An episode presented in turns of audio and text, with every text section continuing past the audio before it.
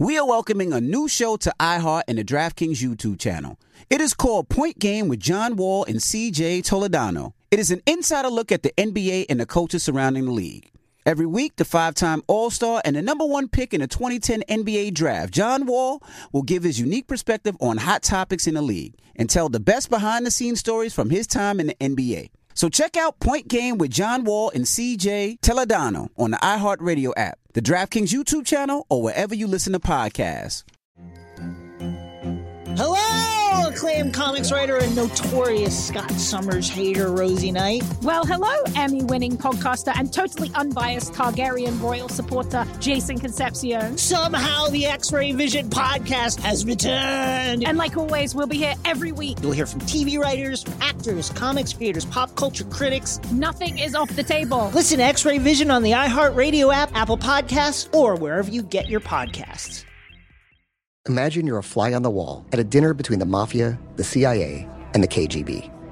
That's where my new podcast begins. This is Neil Strauss, host of To Live and Die in LA, and I wanted to quickly tell you about an intense new series about a dangerous spy taught to seduce men for their secrets and sometimes their lives. From Tenderfoot TV, this is To Die For. To Die For is available now. Listen for free on the iHeartRadio app, Apple Podcasts or wherever you get your podcasts. The Black Effect presents Family Therapy, and I'm your host, Elliott Connie. Jay is the woman in this dynamic who is currently co parenting two young boys with her former partner, David. David, he is a leader. He just don't want to leave me. But how do you lead a woman? How do you lead in a relationship? Like, what's the blueprint? David, you just asked the most important question. Listen to Family Therapy on the Black Effect Podcast Network iHeartRadio app, Apple Podcasts, or wherever you get your podcasts. Oh, hi, I'm Rachel Zoe, and my podcast, Climbing in Heels, is back and better than ever. You might know me from the Rachel Zoe Project, or perhaps from my work as a celebrity stylist. And guess what? I'm still just as obsessed with all things fashion, beauty, and business. Climbing in Heels is all about celebrating the stories of extraordinary women, and this season is here to bring you a weekly dose of glamour, inspiration, and fun. Listen to Climbing in Heels every Friday on the iHeartRadio app, Apple Podcasts, or wherever you get your podcasts. Wake that ass up early in the morning. The Breakfast Club.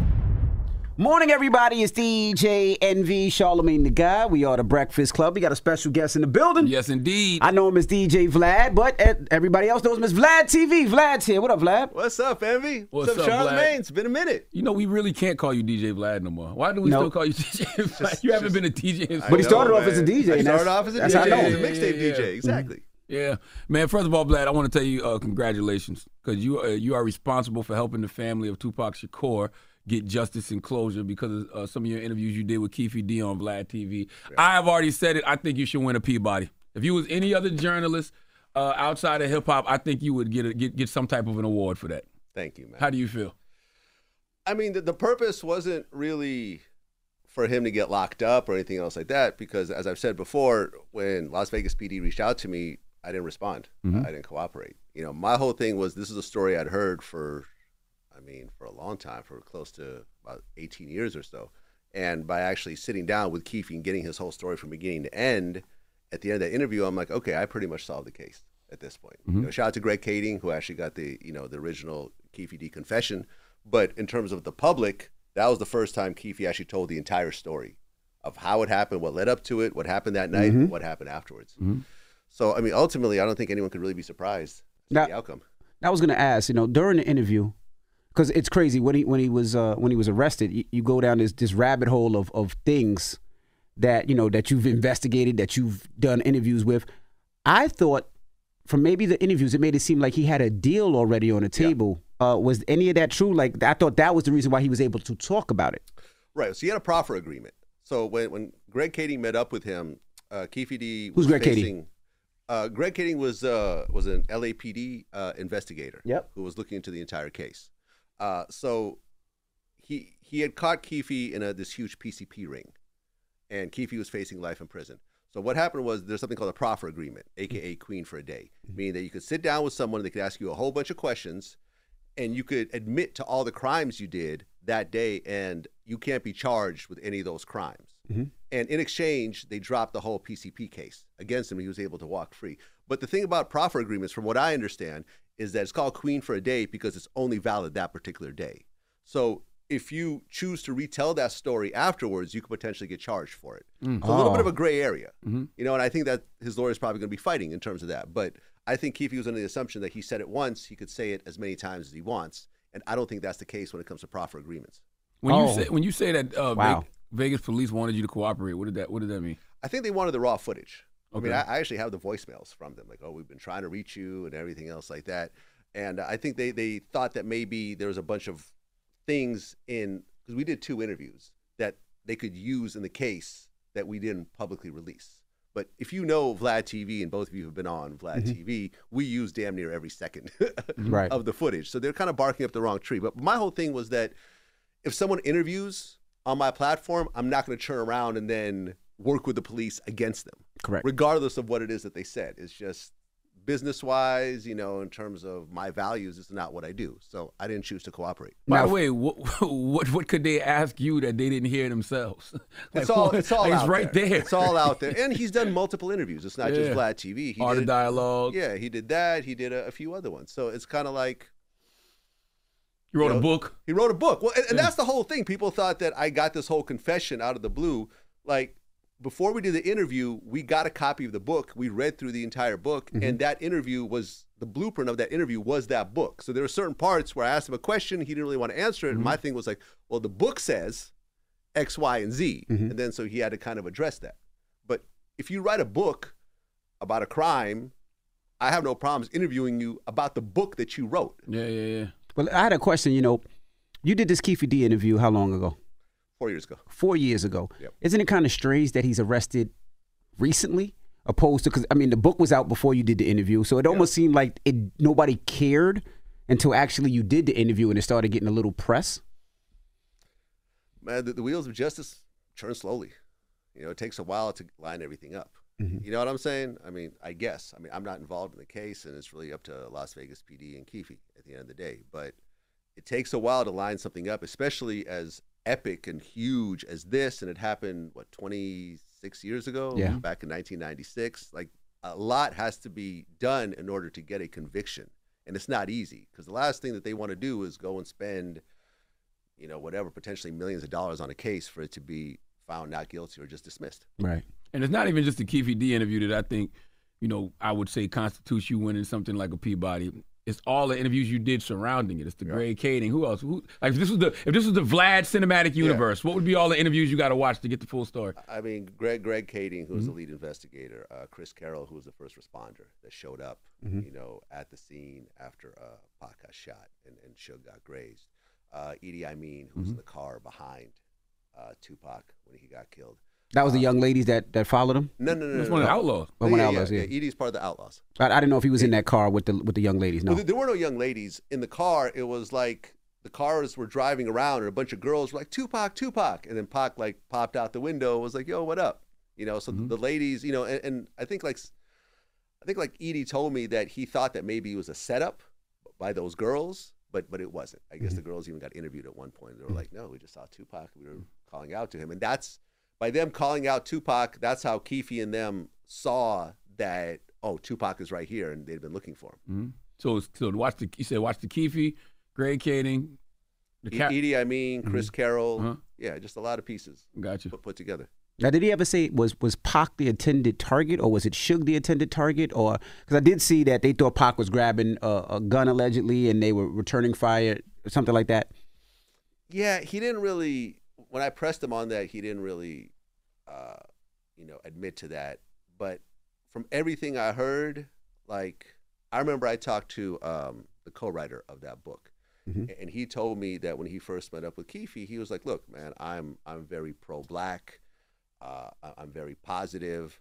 How do you feel about you know your role in you know killing one of you know one of our great Hip hop icon. hip hop icons?" And, and Keefe's response was, "They had no business putting their hands on my on my nephew like that." Mm. You know what I'm saying? And and the thing is, like everyone is so shocked because it's Tupac. But right now, somewhere in America, some some you know gang affiliate, gang member just got beat up and is out there grabbing their gun right now to go retaliate. Of course. This is standard procedure when it comes to this type of world. Mm-hmm. So so everyone's shocked because it's Tupac and we love Tupac. But this is how things happen in this type of lifestyle, Yeah. unfortunately. Unfortunately, yeah. Yeah. How was uh Pac's family responded to you? Um, I haven't spoken directly to them, Mm-hmm. but a, a friend of mine who knows one of Pac's uh, sisters on his father's, his biological father's side, said, you know, the family says thank you so much for, you know, bringing some level of closure. But you know, you also got to understand that he's just got arrested. Mhm. He didn't get convicted. Yeah, yeah, yeah. I've gotten arrested. Like you know what I'm saying? Yeah. Doesn't mean that I went to prison. Like Mhm. anyone can get arrested. So it's just the beginning of the process. Have you gotten any threats from from this ever since? No, not at all. Not at all. Uh, You know, uh, it's interesting when you say uh, your your intention wasn't to solve the case. So I guess people would say, what what is the point of doing all of these inter- interviews? What is what is Vlad TV's intention when he puts together all of these different interviews? Well, I mean, when I say solve the case, the, the, my intention wasn't for him to be convicted, uh, Gotcha, to put gotcha. him in jail. Like I, I'm, I'm just a huge Tupac fan. Mm-hmm. Like if you, you know, I, I loved Tupac. All Eyez on Me is one of my favorite all-time Mm-hmm. albums. Um, I mean, what he, he's just such a charismatic individual. I mean, you could, Mm-hmm. it'd be hard to argue that Tupac is not the greatest rapper of all time. You know, like shout out to, to Biggie, shout out to Nipsey, but if you look at worldwide, you see more Tupac murals around the world than any other rapper.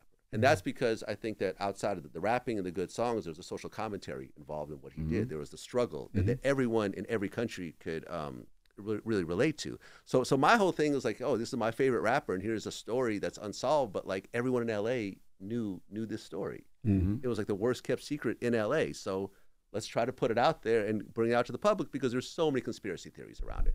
Suge had him killed. The government had it killed. Had him killed. He's in Cuba somewhere. Like, like you know, I mean, he's still alive. He's you know, he faked his own death. I- It's like a lot of it was so ridiculous that I wanted to put a piece together that that had all the different angles of the same story and they're all matching up. Chris Carroll's story matches up. You know, E.D.I. Mean's story uh, matches up. You know, Greg Kading's uh, story matches up, and then Keefe's story is the is the last puzzle piece in that. Now, was you were supposed to interview Keefe D again before he was raided? What, what was that going to be about, or, what what conversation was that going to be, or did he reach out to you, or Yeah, yeah. He reached out to me. We had a conversation. He had already gotten arrested when he already got his house got raided or his wife's house got raided. and did they find a gun in there that they they believe? They, they found bullets, which had no. I mean, who's going to keep bullets from a 27 years ago, 26-year-old yeah, yeah, yeah. murder? Like, it's crazy. But yeah, his house got raided, and I'm like, all right, well, I'm just going to leave it alone. But then he reached out to me, had a conversation with me, and then you know his co-writer was the one who I kind of communicate with a lot when, when it comes to this type of thing. Um, they're like, he wants to do another interview. It's like, all right, you know, we gave him a deposit, you know, on the interview, um, which Oh, he, you- had, he hadn't asked for. You paid for an interview. Yeah, I paid for uh, for both of his interviews. Mm-hmm. Yeah. Vlad pays for a lot of interviews. People don't know that. It's like he, he does. Yeah. Well, Yeah. for certain interviews and Yeah. other ones I don't, I don't pay for. Like your regulars, My regular guests all get paid. Yeah. Absolutely. Which which makes sense because Boosie and TK Kirkland. all my regular guests get paid. If All you right. see them on Vlad TV over and over again, you know we make money, so we, we choose to compensate our guests That's guests dope. a- Mm-hmm. as well. So I mean, he reached out. We gave him like a small deposit. wasn't wasn't really a lot of money, and I, I figured that I'm probably not going to see this again Mm-hmm. because you know his house got raided. And I, I was hearing that there was a grand jury underway and there was a possible indictment coming. And, and from what I understand, he hit up a few other outlets and got deposits from all of them. So I think he was just trying to gather up money because he knew that he was about to, to go away. So it is what it is. It, it- to me, it's not a big deal, and it was to be expected. Any, any truth to the rumor that he had like cancer or something? That's why he was like. Well, originally, four years ago, four years ago, I remember if you watched the, the BET uh, interview that he did, uh, he said that he has cancer. Mm-hmm. So I, I, but from what I understand, he beat it or is in remission or something like that. So I think there was a certain degree of I have cancer and I don't give a f about Mm-hmm. it. And I think there's also a certain degree of when the tapes got released. Like you know, for example, I talked to like BG Knockout, who was friends with Orlando. Like I was told that his family was like really upset over these confession tapes, you know, and him saying that, you know, that Orlando did and everything else like that.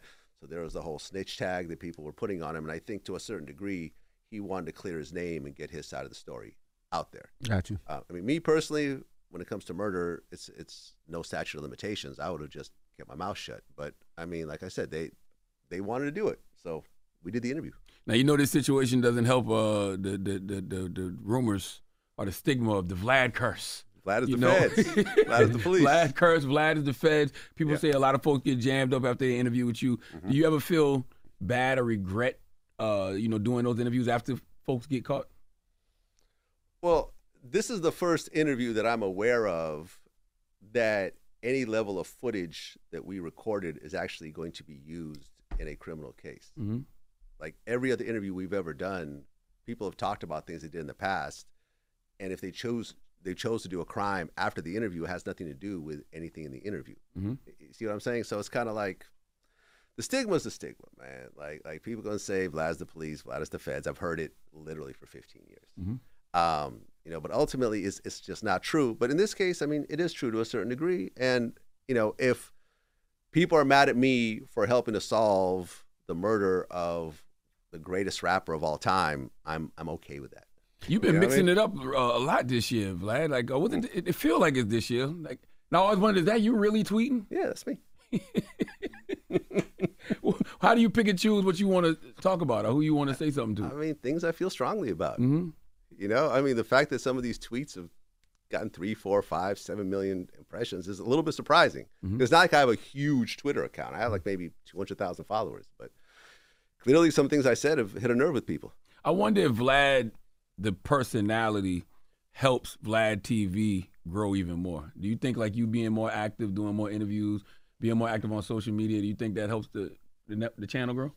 I mean, probably, hmm probably. I mean, listen, you could do all the, the you know, the, the tricks that you want, but ultimately it comes down to strong content. Mhm. When we have strong content, the channel grows and things do well. Yes, you could try to go viral and everything else like that, but people don't realize that a lot of times going viral doesn't necessarily help your business. You know what I'm Yeah, saying? I- like, like we've had so Please many. have this conversation, Vlad. We've please. had so many interviews, like you know, for example, when Gloria Velez interviewed Neo, and he talked about the whole trans kids thing mm-hmm. about how he doesn't support like a, a kid that's like 12 years old mm-hmm. becoming trans. Like you know, the parents need to step in. That went super viral, and it was on TMZ, and it was everything else like that. But a lot of times, those videos they go viral that are not on your own platform. So mm-hmm. there'll be like a TikTok that has like five million views, and a Twitter video that has two million right. views, but the video on YouTube has like 50,000 views. you know, and it just mm-hmm. gets stuck there. You know, overall, that interview lost money.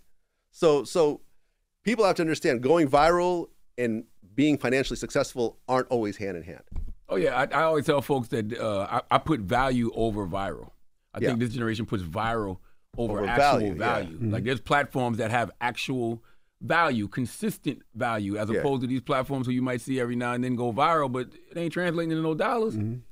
We run a business, man. We have 20 employees. Like my focus is on the business, not going viral. Being viral is cool and it's nice to have a look here and there and so forth, but it's like we've been doing it for 15 years. And it's really about the business and the catalog and the important interviews that we put out there. Now, also you- uh, recently you did an open letter to. Uh, I always call it an open wasn't letter. an open letter. it was kind of It's a like an open letter. His thoughts, an open tweet Yeah, to Drake and Khaled. correct. Now, why why did you feel like you wanted to write a tweet to them?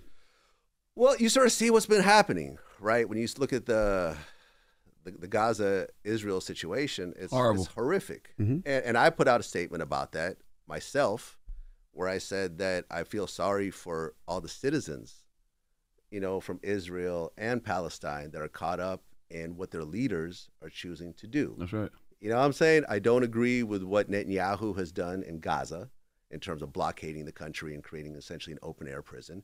And I definitely don't support what Hamas did in terms of killing hundreds of people, beheading babies, and everything else like that. It's a serious topic.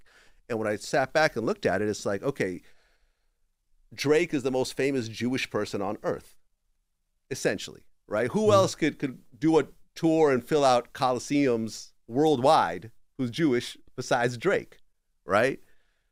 Khaled is the most famous Palestinian in the world, but neither one of them has said anything about this at all. Mm-hmm. And people are saying, well, well, they're not politicians, whatever.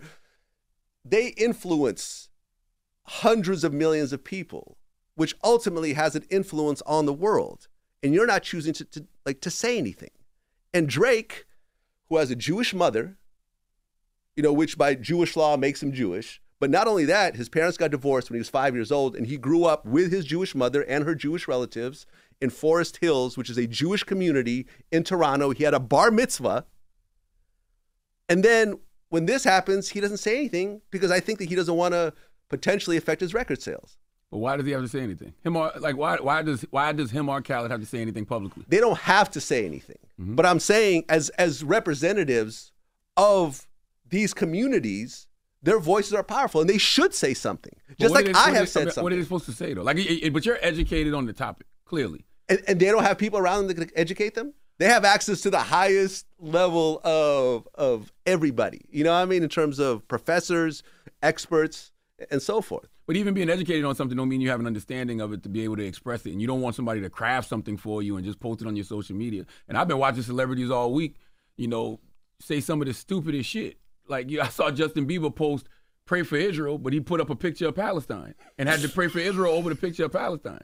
So it's kind of like one of those things. If you really don't know what you're talking about, you probably should just sit it out. But you probably should learn about it because I mean, this is before Drake was a rapper, he was Jewish. Before Pal- before Khaled was a super producer, he was Palestinian. Like th- this runs deep. You know, I'm saying that this is the essence of who they are, of their families and their communities.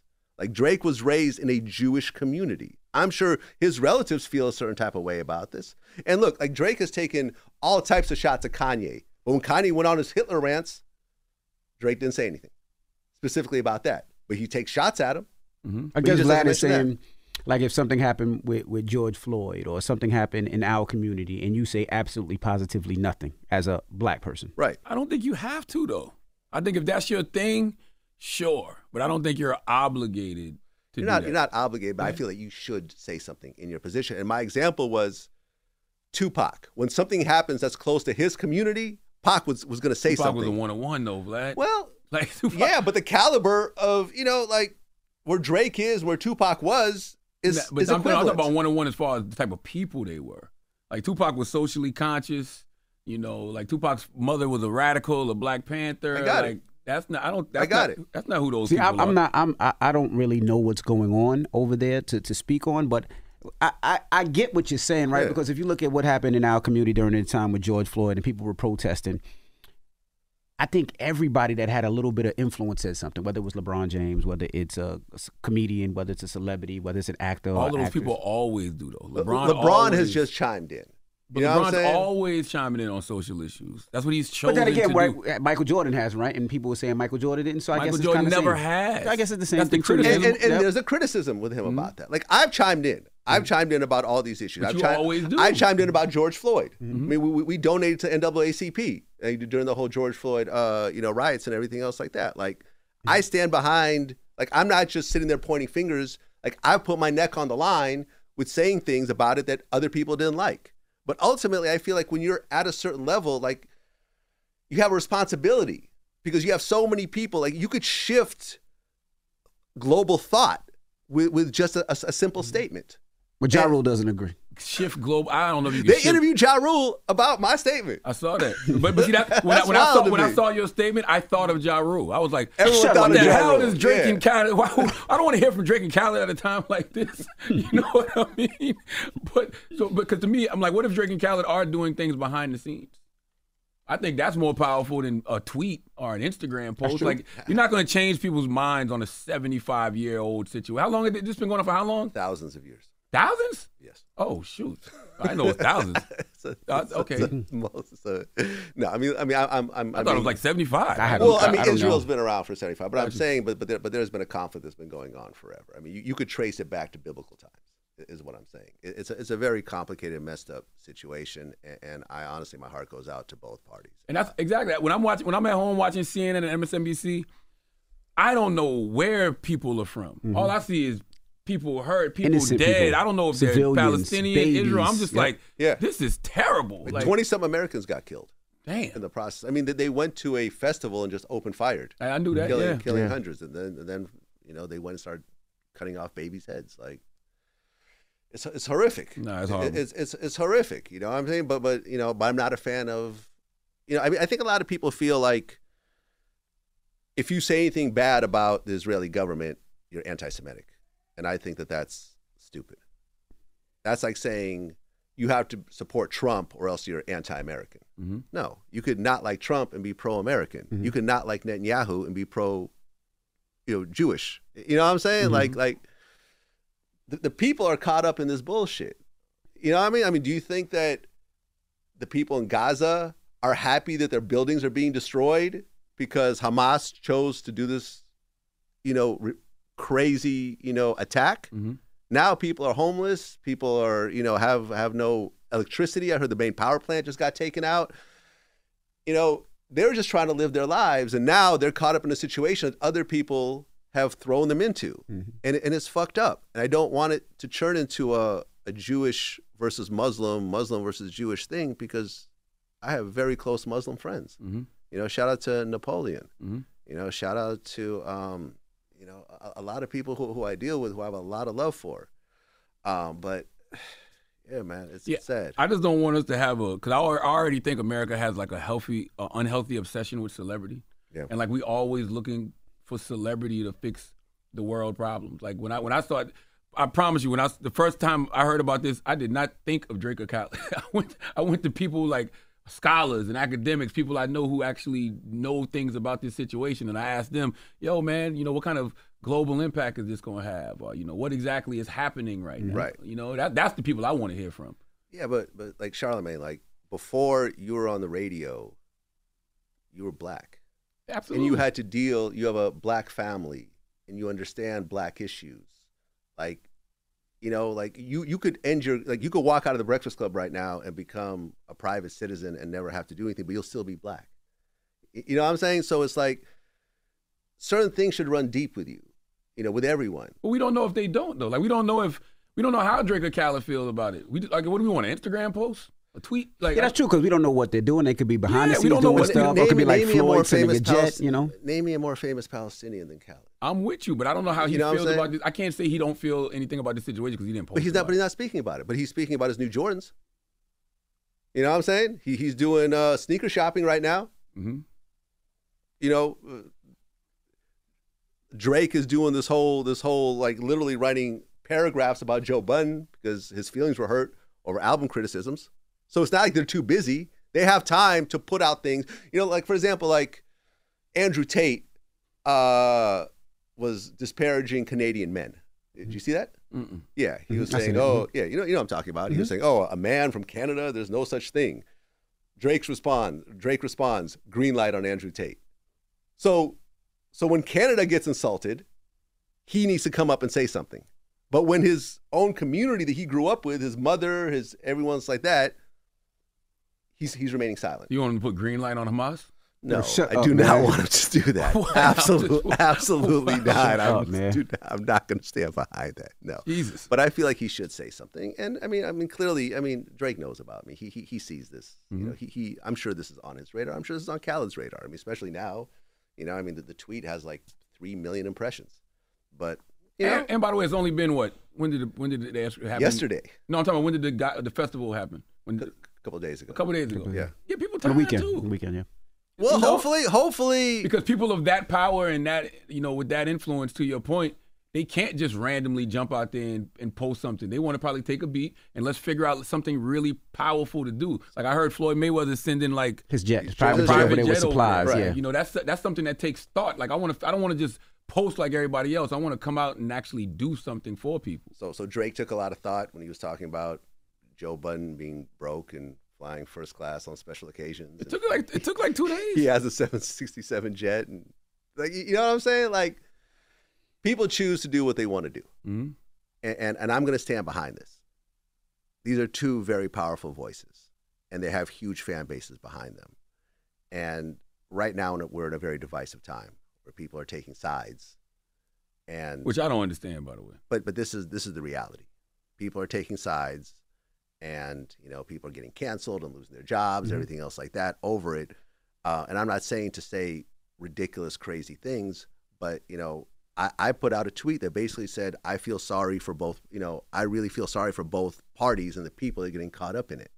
You know regardless of what my background is, and something like that could be said and put together by by one of these guys or both of them, without getting canceled or ruining their careers. But I think ultimately, and, and in my tweet, I think they're too worried about staying relevant, staying hot, and not getting a certain group of people not supporting them anymore. That's what I think. yeah i just don't see what a drake or khaled post is going to do to change anything that's going on over there Did you see what John Lennon did when he was alive? John John Lennon did uh, Leonard uh, Peltier. I think John Lennon did a whole thing where he got behind. It was like this Native American guy who was arrested for protesting, and th- th- there's a whole story behind it. And he did a whole concert behind him and everything else like that. And Leonard Peltier ended up being freed because at the end of the day, John Lennon was such a huge voice. That's a different circumstance, though. Like that's an actual action. That's somebody who's in prison. I don't know what he was in prison for, but you you hold a concert, you raise awareness to it. Like I don't see what what could Drake and Khaled do to stop Drake a thousand Drake, year old Drake war? did a Free Larry Hoover concert. That makes more sense. Because that's an actual action. Like that's something they raise awareness for it. Hopefully Larry Hoover can get free. Like what could they do to stop a thousand year old war? They can't stop, and you know, and he didn't stop Larry Hoover from still being in prison, right? Mm-hmm. Larry Hoover's still locked up, but he put his voice out there and he put his support out there, Mm-hmm. and it may make a difference in the long run. You know what I'm saying? Like, like these are powerful voices. You're just saying that they have these platforms you'd like to Yes. I understand what you're saying. I just I've never seen them do that, so I don't know why they would and they haven't. doing- Yeah. and that's that's unfortunate. And this is why I think that as time goes on, and we're talking about many years in the future, people are still talking about Tupac to this day mm-hmm. Absolutely. because of what he said, because of what he did and what he stood for. And other people are just going to be pop artists that you know after they pass away, and their fans eventually start to pass away, their relevance will pass away as mm-hmm. well. They won't live on for you know eternity like the iconic people that I mentioned, like a Tupac or a Bob Marley. Mm-hmm. But but they're they're free and to do whatever it is you know whatever they want to do. I'm just putting out my opinion on it. Mm-hmm. I want to go back for one second because I just thought about something and maybe you could clear it up. So recently in the news, uh, people are saying that Tupac, uh, excuse me, that Diddy was uh, partly respond, responsible for Pac being killed and he lined Pac up. Yeah. Now with all these interviews, have anybody said anything close to that or even Hell near yeah. that? Okay, so according to Keefe D, Mhm.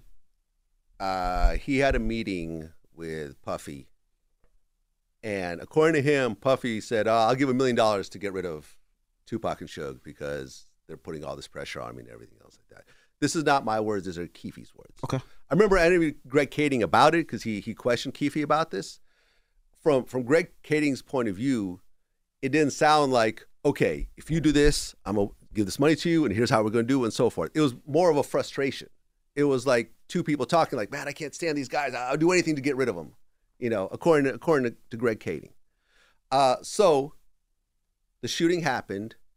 According to Keefe, in our interview, he said that Puffy called him and said, "Was that us?" Don't know if it's true or not. Mm. This is a, this is strictly according to Keefe.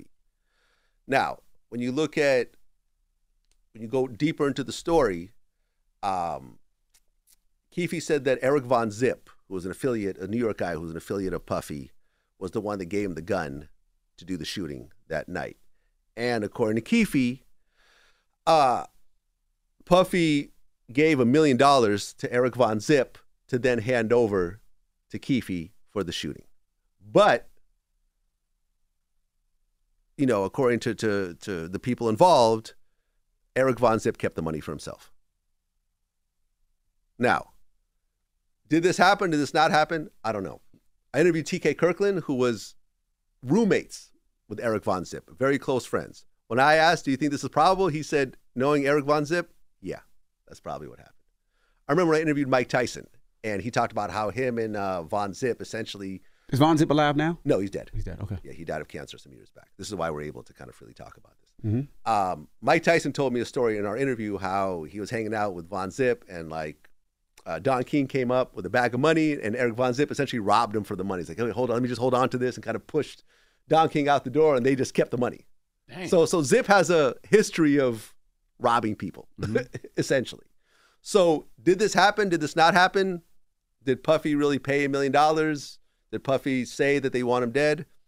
It's hard to say. But 26 years later, with Puffy having the best lawyers the money could buy, with a bunch of hearsay, with convicted felons and so forth, I do not see Puffy getting convicted for any of this. Think that's, that's kind of crazy of people to be even putting that out there? Like, why are we? Why people wishing that on Puff? Like, I, even, I didn't even. You asked him in the, in the I, last you know, I forgot Yeah. about that. Like somebody posted back that up. yesterday. Yeah, I was like, I forgot I even asked Puff that. I don't even know what doc I was referencing when I when I asked him that. Yeah, you asked him that. Yeah, Bravo. and he was like, "We don't entertain nonsense." Right, we don't say nonsense. Yeah, I remember.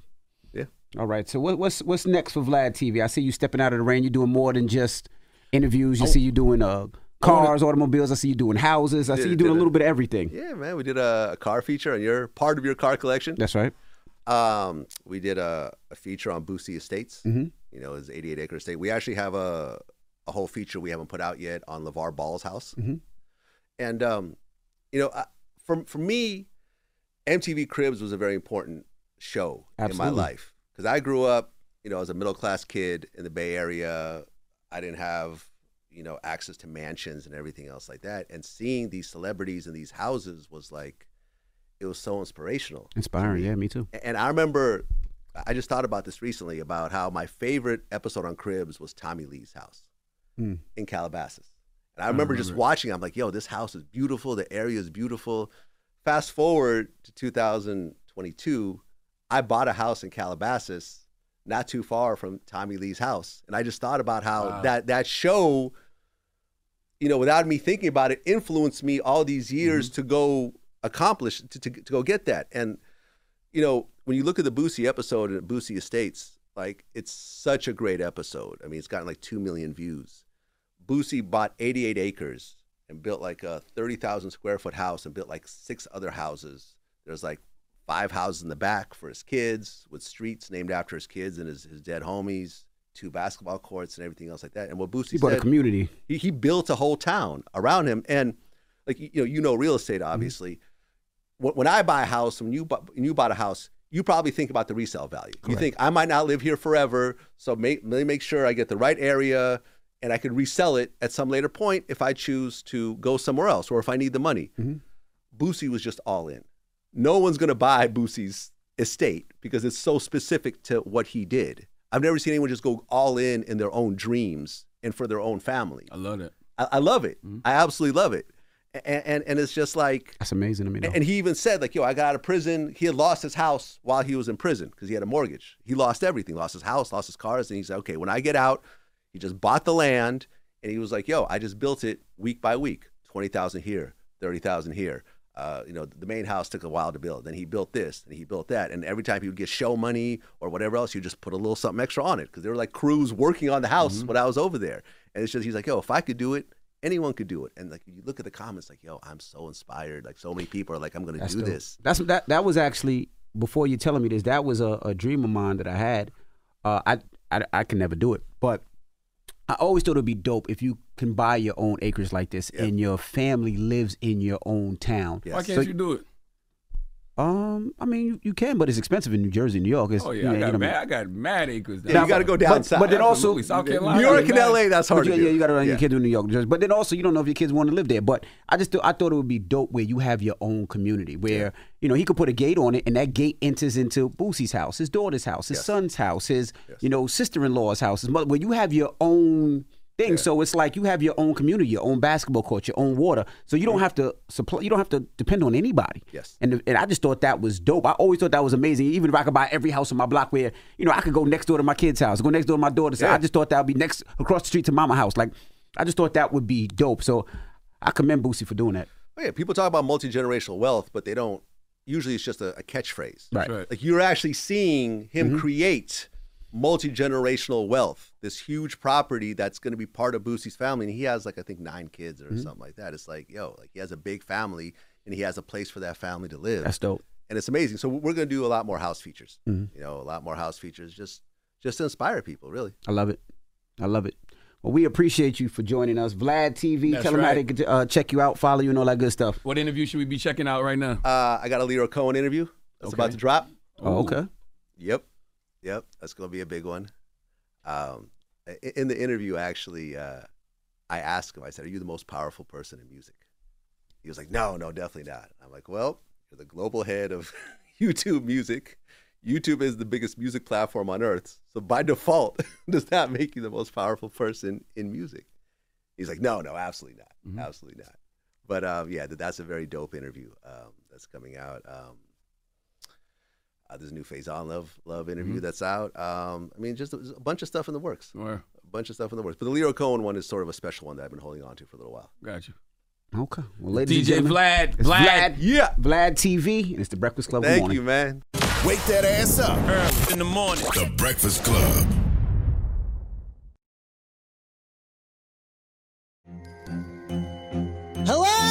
Acclaimed comics writer and notorious Scott Summers hater, Rosie Knight. Well, hello, Emmy winning podcaster and totally unbiased Targaryen royal supporter, Jason Concepcion. Somehow the X Ray Vision podcast has returned. And like always, we'll be here every week. You'll hear from TV writers, actors, comics creators, pop culture critics. Nothing is off the table. Listen to X Ray Vision on the iHeartRadio app, Apple Podcasts, or wherever you get your podcasts.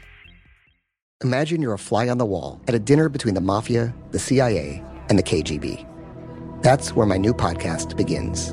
This is Neil Strauss, host of To Live and Die in LA, and I wanted to quickly tell you about an intense new series about a dangerous spy taught to seduce men for their secrets and sometimes their lives.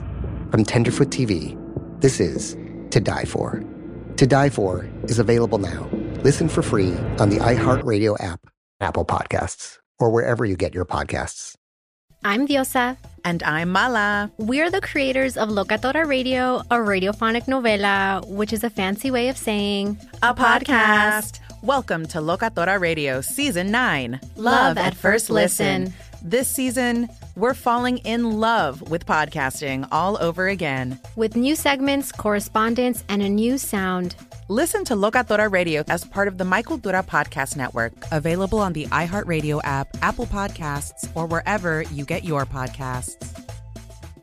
Danielle Moody here, host of the Woke AF Daily podcast. We've been with iHeart for a year, and what a year it has been. As we head deeper into 2024 and yet another life changing election cycle, Woke AF Daily is here to keep you sane and woke. Make Woke AF Daily your podcast destination for 2024 election news and analysis. Listen to Woke AF Daily Season 5 on the iHeartRadio app, Apple Podcasts, or wherever you get your podcasts. I'm Tamika D. Mallory. And it's your boy, Mysonne, the General. And we are your host of TMI. And catch us every Wednesday on the Black Effect Network, breaking down social and civil rights issues pop culture, and politics in hopes of pushing our culture forward to make the world a better place for generations to come. Listen to TMI on the Black Effect Podcast Network, iHeartRadio app, Apple Podcasts, or wherever you get your podcasts. That's right.